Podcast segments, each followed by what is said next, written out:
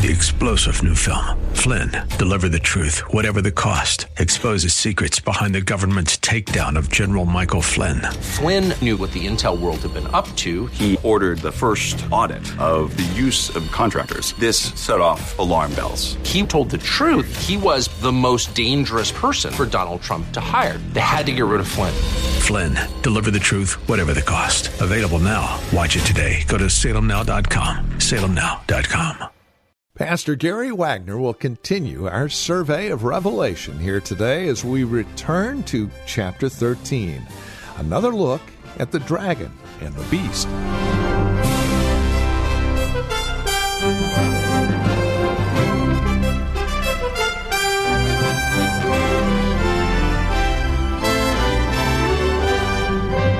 So, who is the dragon? Who is the beast? When do they show up? What do they look like? What will they do? These are questions that have fascinated Christians over the centuries. And today, we continue our look at Revelation, specifically chapter 13, as well as Daniel chapter 7, as we focus our attention on this dragon and the beast recorded here. Just who they are and what their purposes are is the subject of our time today. Here's Pastor Gary Wagner with this edition of Abounding Grace. Here you have the beast claiming incomparability, claiming to be the incomparable one. Who is as great as the beast? And the implied answer that they want is no one. Not the God of the Christians, not Jesus, no one. Who is able to stand up in war against the beast? And of course, they expect the world to say, No one is like the beast. Who is as competent as the beast? No one. Now, that is actually the faith of way too many Christians today, beloved. That when there is any kind of crisis in life, from health to jobs to economic issues or whatever it may be. The first thing Americans think is the government is the omnicompetent institution, that the government is competent in all areas, more competent than everyone else to help us through all of these various areas and troubles of life. Who is like unto the beast? Now, a true Christian would say, of course, God is even greater than the beast. But you see, the point is here that the beast claims to be divine. He is a great pretender, he is a great imitator, a great counterfeit. And like all totalitarian states, this beast attributes to itself powers and authorities that belong exclusively to God. And that is the way it has always been to this day with reference to power states that claim for themselves authority and rights and sovereignty which belong to God alone. And they are all idolaters. Ancient Rome and Egypt and many of the other nations in the ancient world view their rulers as gods. Communism recognizes no God except the state, and it doesn't hesitate to speak of the state as God. You may say, well, oh man, I'm glad I live in a democracy. Well, let me tell you what a modern democracy says. It claims to be the voice of the people. And the voice of the people, they say, is the voice of God. So, whenever any kind of civil government builds itself upon a revolt against God, it always becomes a counterfeit God. It always imitates God and claims and usurps authority that belong to God alone. Today, the United States government makes promises and demands only God can make. They promise cradle to grave security and they demand our property and our children. They require allegiance to unconstitutional and ungodly demands because the magistrates, you see, see themselves above Almighty God, determining good and evil for us. Satan indeed is a great counterfeiter and imitator. Let's go back to verse 3. I saw one of his heads as if it had been slain, and his fatal wound was healed. And the whole earth was amazed and followed after the beast. And they worshiped the dragon because he gave his authority to the beast. And they worshiped the beast, saying, Now, before we look at this wound, which is brought up two or three times, here he is wounded, he's slain with a sword, but he apparently is saved from the dead, or the wound actually wasn't fatal, and he recuperates. And I'm going to come back to that in just a minute. But it is a big thing in this passage. And I want you to notice first that to worship the beast and to worship Satan is the same thing. There is no difference. Now, what is it to worship an anti Christian, totalitarian civil government? It is to give unquestioned allegiance to it, to obey it no matter what.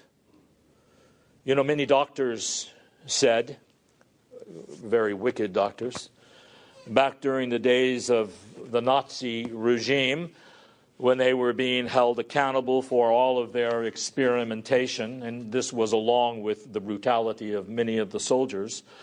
Over and over again, they said, We were simply doing what we were ordered to do, and a good soldier obeys orders unquestioningly. No, he does not. A Christian soldier sometimes disobeys orders if those orders command him to disobey God. And the point I'm getting at is that that same absolute blind allegiance that was given to Hitler is still today in this country the attitude of many liberals and conservatives. We have bumper stickers that say, America, love it or leave it. There was an ultra right wing organization that had a bumper sticker that I cringed every time I saw, and it said, Sovereign forever. And it wasn't talking about God, it was talking about the people of the United States. But, beloved, only God is sovereign, period. And He's sovereign forever. In fact, it's interesting the way the word sovereignty has crept into the American language over the past 200 years. We often speak of the federal government's sovereignty or the sovereignty of the states. Whereas our founding fathers in the 16 and 1700s were very hesitant to ever use the word sovereignty concerning any institution except for Almighty God because God is the eternal sovereign. And any authority that man has is delegated by God. And I'm trying to show you here that if you give the civil government unquestioned allegiance, that you do whatever it tells you to do, you are worshiping the beast. If it tells you to jump and you ask how high and you never ask you never question it. You never differ with it. You never resist it. You never say no to it. You depend upon the civil government for cradle to grave security. You think there is no one in all of North America that is as competent as the state to take care of you when you're sick, when you're poor, when you are without a job, when you're old, when you are in need of legal advice. You are worshiping the beast. Caesar would let various religions alone for a while. And all they had to do was worship their own God of their choice. But they also had to at least profess to worship Caesar. Uh, they could worship in their churches and in their homes, whatever they wanted to do. But whenever they were around Caesar or any of his statues or any of his insignias, they had to bow. They had to make some kind of public profession that Caesar is Lord. So that was the way of life in this beastly state in the first century. And it has been the way of life for many people in every century since that as long as you swear some kind of unquestioned allegiance to Caesar, You can worship however you like, but you must obey him without question. That's what it is to worship the beast. Now, what is this? I saw one of his heads as if he had been slain. You notice one head was slain so violently that it, affected the entire beast. It says his fatal wound was healed, and the whole world was amazed and followed after the beast. Now, what was this slain and either brought back to health or resurrected beast? Well, I have to be truthful, I'm not really sure, but I'd like to give you a few educated guesses. In the days of Nero, uh, there was a myth called the Nero Redivivus myth. And I might be saying that wrong.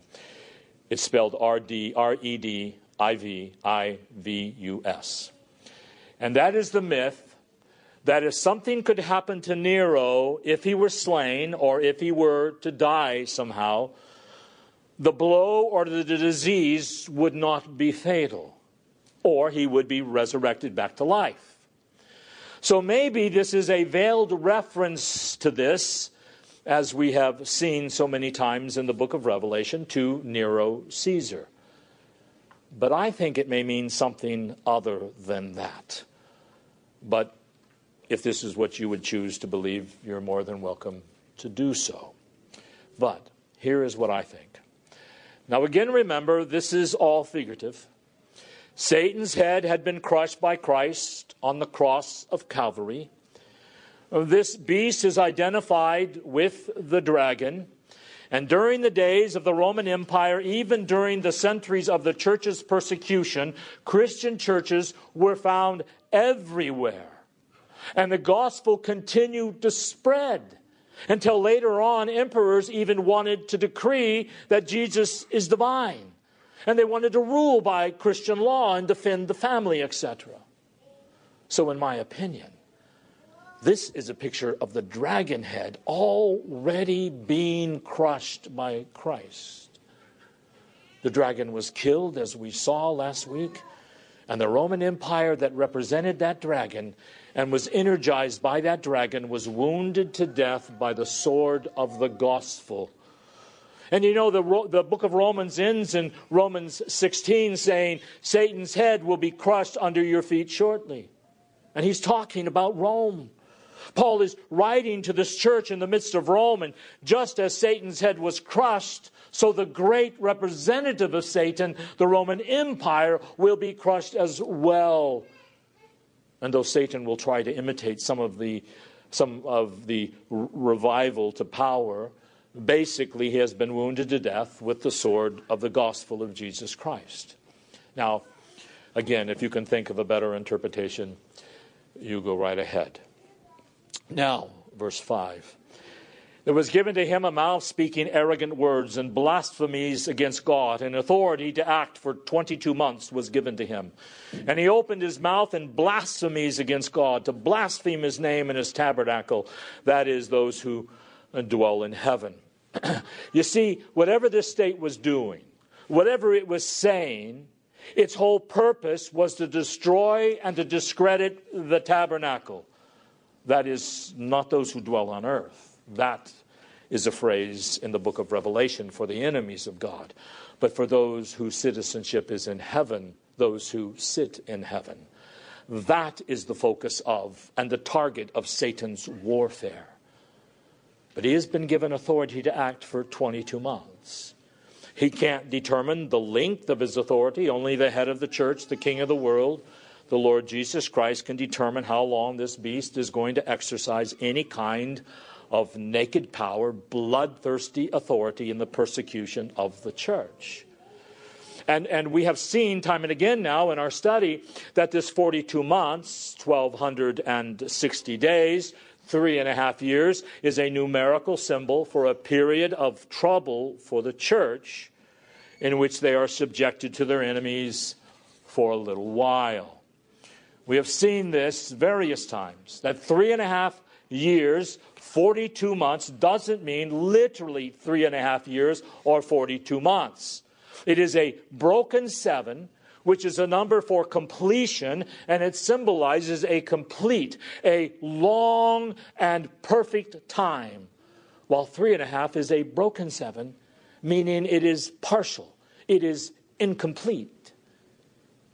And wherever it is used in Scripture, it is used in reference to a period of trouble, a short but serious period of trouble determined by the Lord Jesus Christ, in which the enemy of the gospel seem to have the upper hand. Now, there is another minor issue here. Even though this prophetic usage, I believe, is not primarily literal, it is interesting to note that Nero's persecution of the church did, in fact, last 42 months. It lasted from the middle of November 64 AD until the beginning of 68 AD. So it's interesting that the period of persecution by Nero was actually 42 months. Now, verse 7. It was given to him to make war with the saints, even though he was wounded. He is not going to die easy, beloved.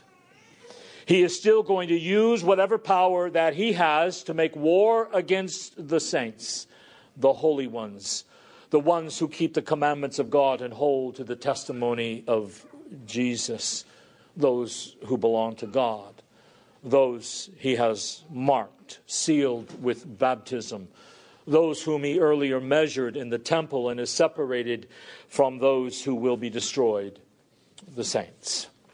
And it was given to him to make war with the saints and to overcome them for a while three and a half years. And authority over every tribe and people and tongue and nation was given to him. The Roman Empire was global, and all who dwell on the earth. You see, the distinction is between those who dwell in heaven and those who dwell on earth. Those who dwell on earth are unbelievers. That is the way that phrase is used throughout the book of Revelation.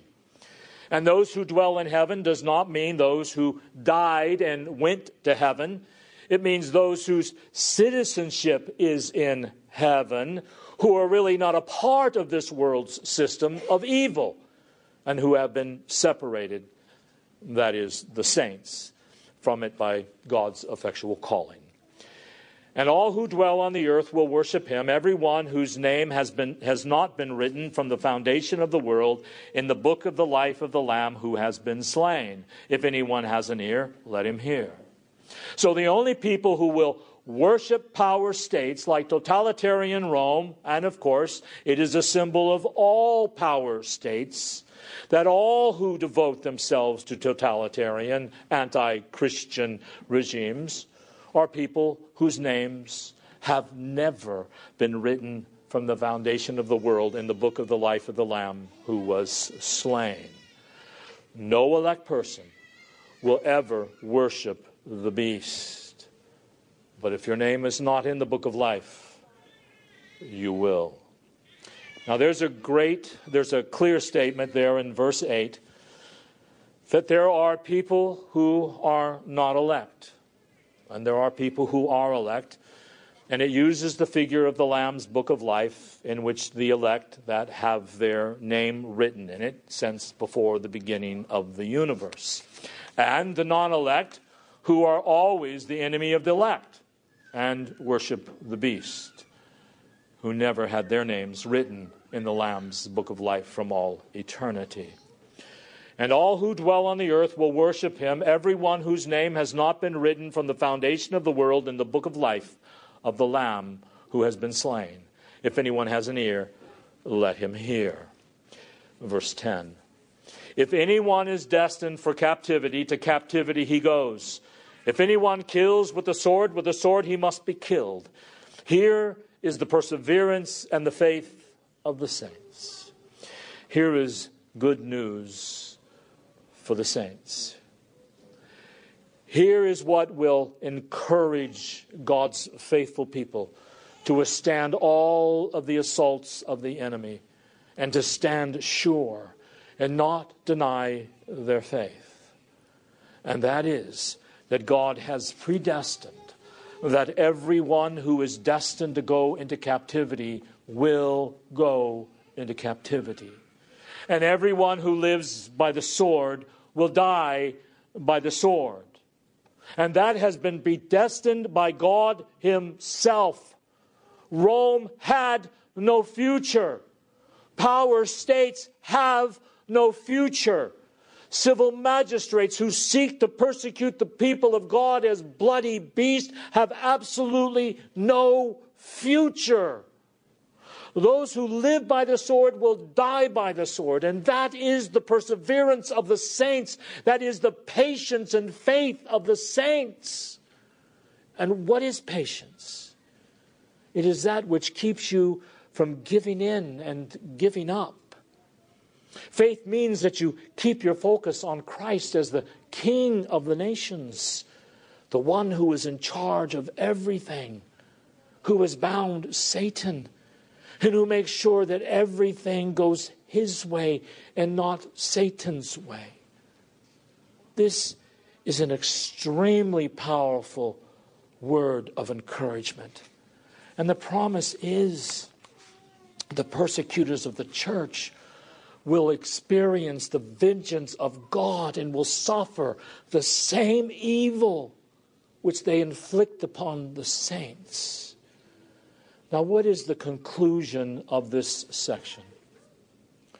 First of all, the verse about if anyone kills with the sword, he must be killed is actually a loose translation of Jeremiah 15:2, which says, "And it shall be that when they say to you, where shall we go?" and talking about the apostate Jews, then you are to tell them, thus says the Lord, those destined for death will go to death those destined for the sword will go to the sword.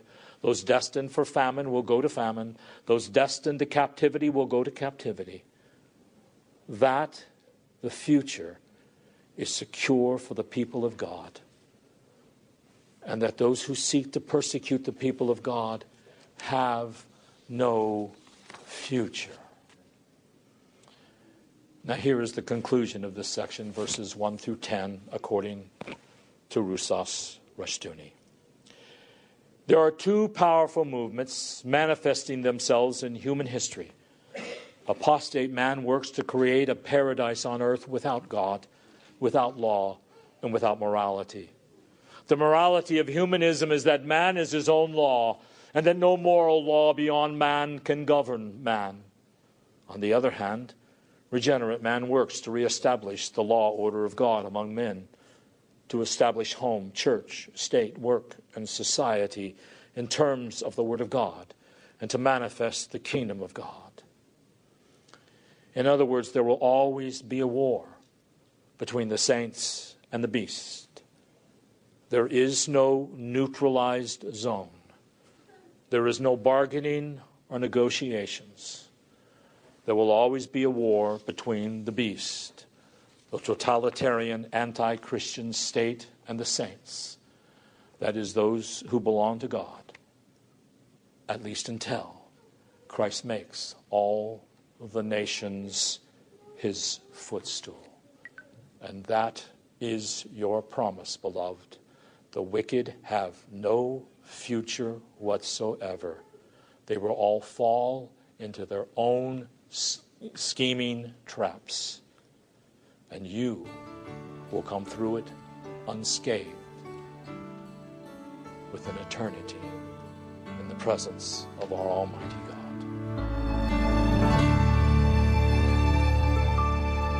And that'll bring us to the end of our time today here on Abounding Grace with our teacher and pastor Gary Wagner from Reformed Heritage Church in San Jose. Thank you for joining us today. It's our hope and prayer that we've been able to encourage you in Christ and stimulate your walk in Him.